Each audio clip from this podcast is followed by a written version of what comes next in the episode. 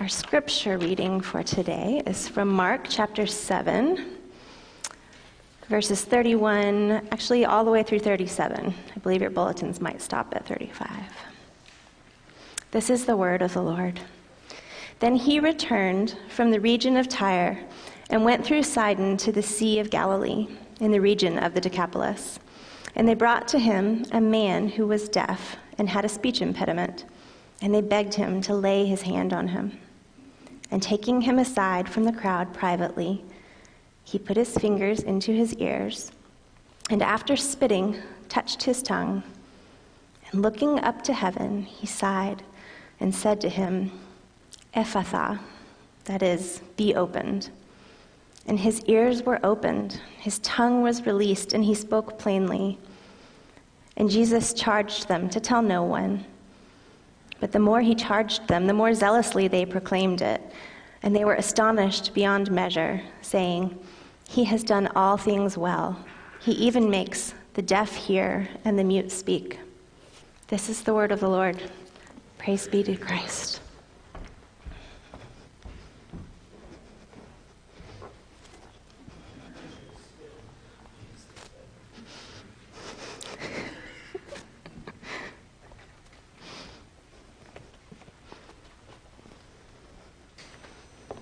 We're good? Yeah.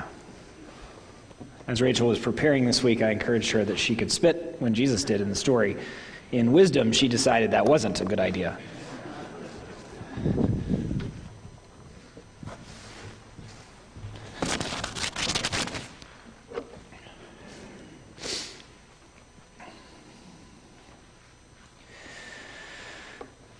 If God exists and we are not Him, and there is a curse. If something entered the world when Adam and Eve stopped trusting his good heart and began to think they knew better, then we cannot hear him or neighbor and even ourselves without his steadfast love pursuing us and healing us. Jesus heals this man in Mark chapter 7. And do you see the kindness of it? There's a lot going on here, biblically, theologically, some Old Testament, lots of Old Testament references in just these handful of verses. And yet, I don't want us to miss the human side of it also. Jesus is kind. And you know the difference nice and kind, right? Kind is much more for the other. Nice is kind of sweet regardless. Oscar Wilde said, A friend stabbed you in the front, getting at the difference between niceness and kindness. Jesus stabbed no one. But sometimes it's very confrontational and sometimes um, asks more questions, sometimes answers questions directly. A little more often than that, he answered questions indirectly. And yet, sometimes like this, it's very easy to see textually his human kindness towards this man. One of the reasons that he pulls the man aside is to dignify the man. Just like today, he was considered less than because of his hearing and speech issues. And Jesus didn't want him to be a spectacle. And so, in a, in a, hu- very human way that I think we can understand, Jesus, who has the power to heal him, takes him aside. Jesus sighs compassionately. Every once in a while, though not often at all for a church our size, someone in the church either makes a foolish decision or does something that challenges me, and I'll call one of our elders and I say, I need a sigh. And he always makes me earn it. He says, You're going to have to earn it. You're going to have to tell me the story. And so I do. And most of the time, I earn a sigh. And the sigh is, We wish it weren't like that. Usually, it's a story of compassion. We're hurting together and praying together. And I'm not violating anyone's uh, request for anonymity when I do this. Jesus' sigh is full of compassion. One of the reasons that uh, he pulls the man aside also is he's no magician. The men and women, this is in Lebanon that this happened, the, the region of the ten cities near Damascus, if you're familiar with the book of Acts in that area, they would have expected, they knew Jesus was powerful, so they bring the man to him expecting to see kind of a magic show.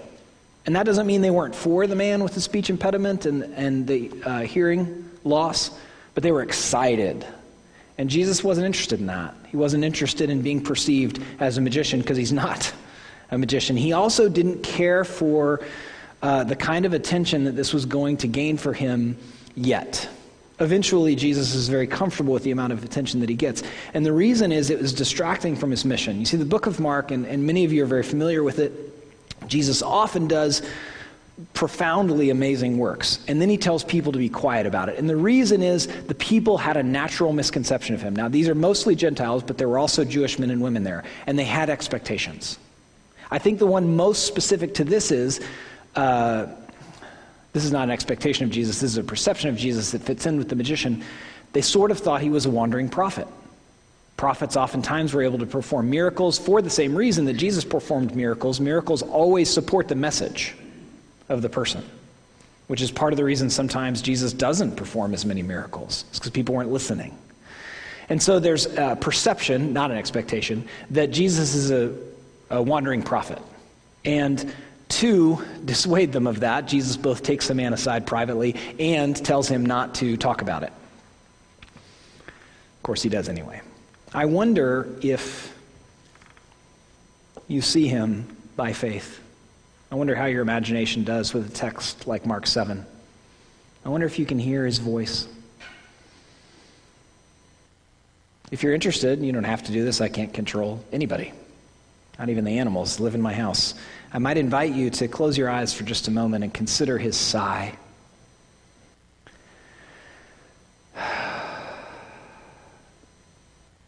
sigh that the man is perceived as less than.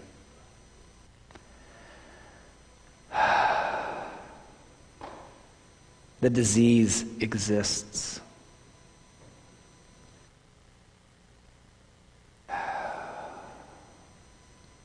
The natural deafness of humans to the love and especially the voice of God.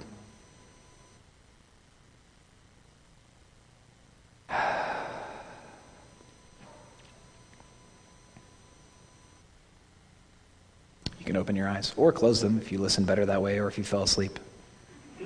It's all right. I know people get tired. Preachers don't last if they can't handle people sleeping while they talk.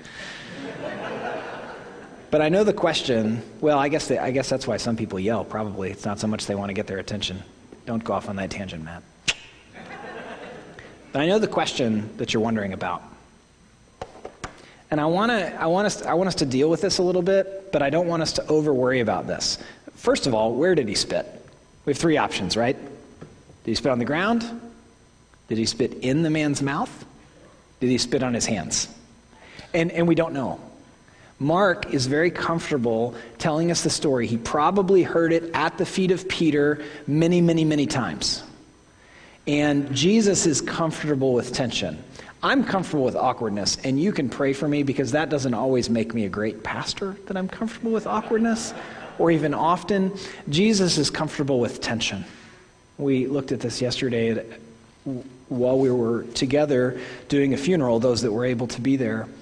Jesus is comfortable engaging Mary and Martha in grief as he is also grieving his friend Lazarus, even as he's about to uh, raise him from the dead. Here, Mark, recording Peter, is comfortable with what Jesus did and doesn't tell us. I can tell you why he spit, though. It's not because he needed to. Jesus sometimes heals people that aren't in the same city as he is. Jesus' words, Jesus' mission, Jesus' very being, and therefore saliva, heals what it comes into contact with. Every place that the curse has affected the world, and especially men and women, Jesus' very being heals and rolls back that curse. The kingdom that he describes in Mark chapter 1, the kingdom is at hand. Repent and live that kingdom is brought in through his person, and it unbinds this man in multiple ways from the way that the curse was affecting him. Throughout the ministry of Jesus, he'll heal people that probably caused uh, the, the, the pain or disease that they have. In this case, I think that that's probably not the case because it's not made clear. And yet, it's the curse. It's, it's just the same, it's the curse that this man is under. I'm really comfortable not knowing where he spit because it's not the point of the story. The point of the story is this man was given voice and hearing because without Jesus' pursuing love, he would not have had it. Jesus was healing as he taught. You might remember from Mark chapter 7, or perhaps from the sermon last week for those that were here, Jesus is teaching a number of things. First, he was uh, pointing out to the religious leaders that they had developed traditions that thwarted the very word of God. The commands of neighbor love are thwarted by religious activity. How ironic, how human to develop religious traditions that actually block us from loving our neighbors well and of course loving god well also. That was called corban corban is when you would give money to the church in, that you had saved up to take care of your parents which is very important. It's the first neighbor love commandment. It looks like generosity but it's actually a violation of love for god and for neighbor. Jesus had just taught this. Then he heals the man. Do you see how the healing supports the message? We're so deaf to God's love naturally that instead of follow his first command about loving neighbor, we're going to build another tradition so that we can ignore it but make people think we're generous. Those were the laws of Corban. As Jesus is teaching this and moving around, Gentiles are hearing. Just before this section, the Syrophoenician woman, through a knowledge of her need, presses in, and the disciples see that the love of God is for everyone to become children. In Acts chapter 21 and 27, churches are listed in this area because they heard him. They knew their need and they listened and they heard. They knew that race and culture and religious practices will not heal our deafness. And in fact, when we um, idolize those things, when we treat them as, as first order parts of our lives instead of God, then they actually act as deafening agents in our lives. Religious practices block us from receiving the love of God if we don't start with the love of God, but instead start with, if I do this, God will be happy. As opposed to, God is happy with me because of the work of Christ. Therefore, of course, I want to pray. In addition to that, in Mark 7, Jesus, uh, the scribes and the Pharisees were criticizing his disciples because they weren't washing their hands correctly, their dining couches correctly, or their utensils correctly. These, again, are traditions that they built onto the law that act, acted as spiritual deafening agents.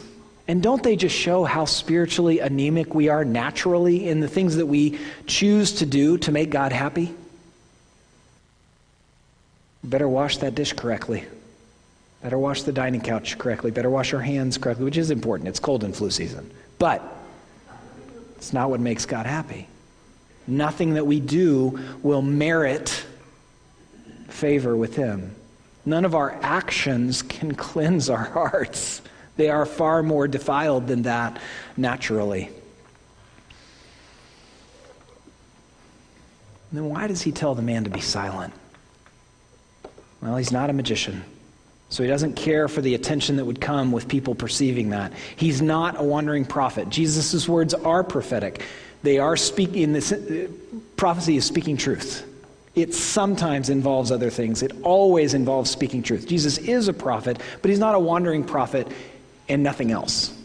He's also going to act as the priest for his people until there's no more curse and no more need for one, and king we saw that in Revelation. And at this point in his ministry, people were not understanding yet. And so he's building a foundation for them. Until chapter 9 of Mark, when he starts to explain that the Christ is not a wandering prophet. The Christ is not going to overthrow the Roman Empire. The Christ is not going to bring back the nation of Israel as a nation state. The Christ is going to be the suffering servant described in Isaiah, he's going to atone for the sins of his people and thereby reconcile them to God. The people were not able to hear that yet. So Jesus tells him to be silent. What Jesus is teaching is that we do not hear.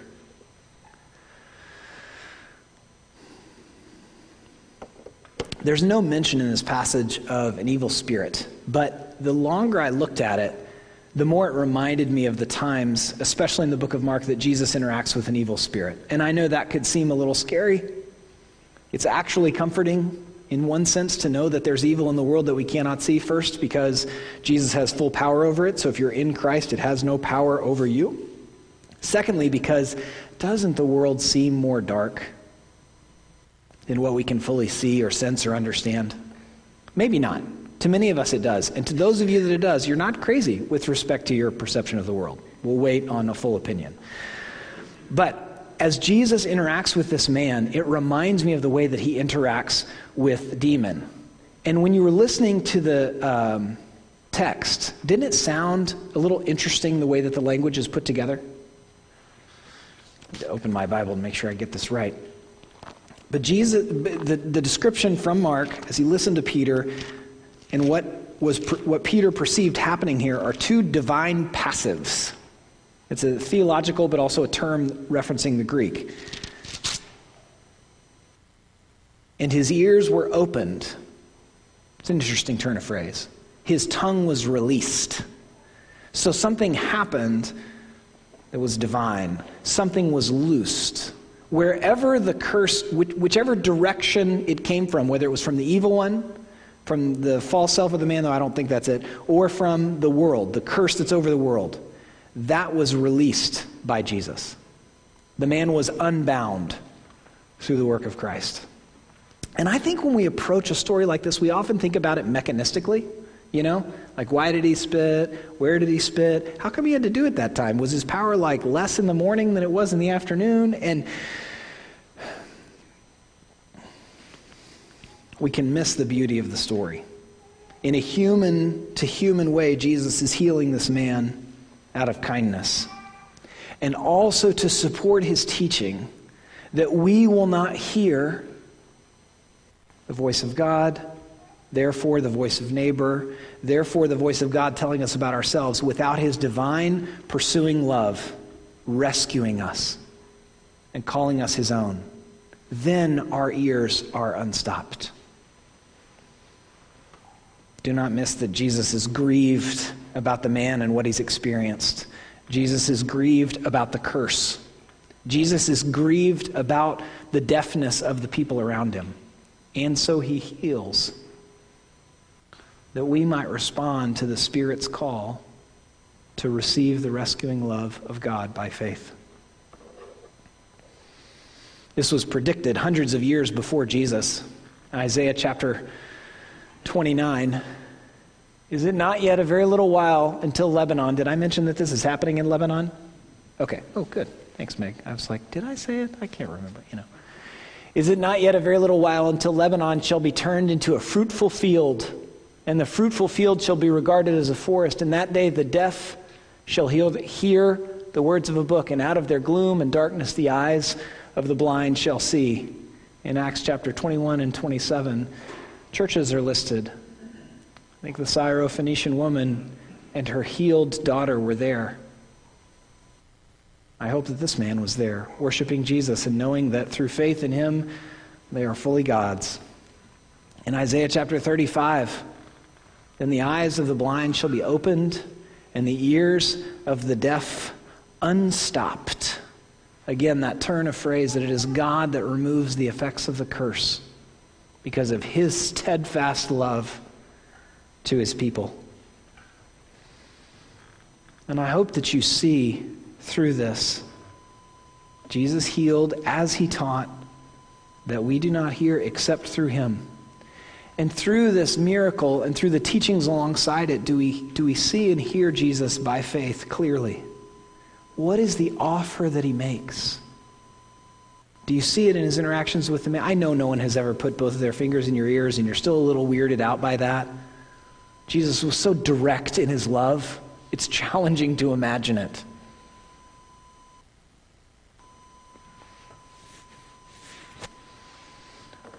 Oftentimes, people think that Christianity is all about the rules.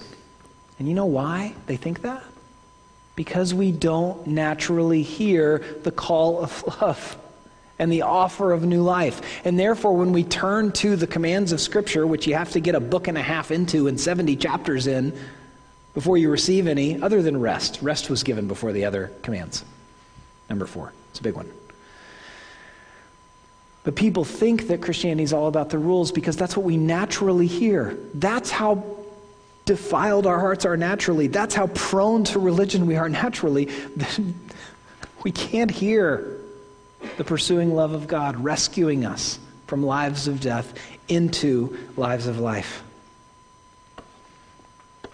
Do you see the offer through this story that Jesus is telling? The offer is life, found in hearing God and knowing that his voice is loving and knowing that he has done all the work we need to do to reconcile us to God. Then, when we hear a command, we're like, oh, thank God that there's guidance in life and how to do it. If not for the Holy Spirit's pursuit of us, if not for Jesus' direct intervention with our ears and with our mouth, we will not hear. And therefore, we will not be able to speak in a spiritual sense. We will not hear the voice of God. It will sound like rules or gibberish. But with the pursuing love of God unstopping our ears, we hear that He loves us. That because of the work of Christ, we are healed back into relationship with Him, and then we receive the Holy Spirit. There is no ability to love the neighbors in our life. Not really.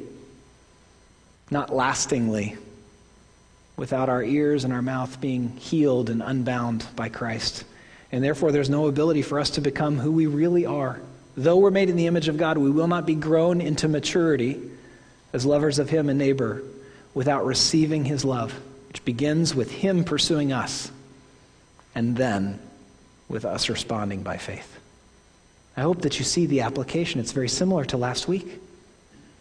Not only will we not hear the voice of God, we will not be able to hear our neighbors, which means we will not be able to love them. For those of you that are followers of Christ, this is such good news already.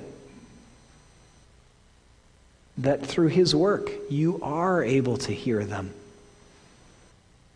If you're not a follower of Christ, I hope you see the offer of life, what it would do for your own heart and what it would do for the neighbors God has put into your life. Would you pray with me?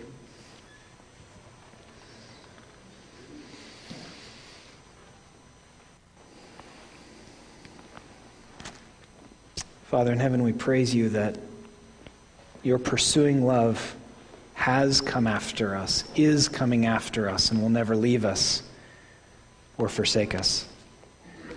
Jesus, we are so thankful for your work showing us as you teach us of our great need. Lord, would you help us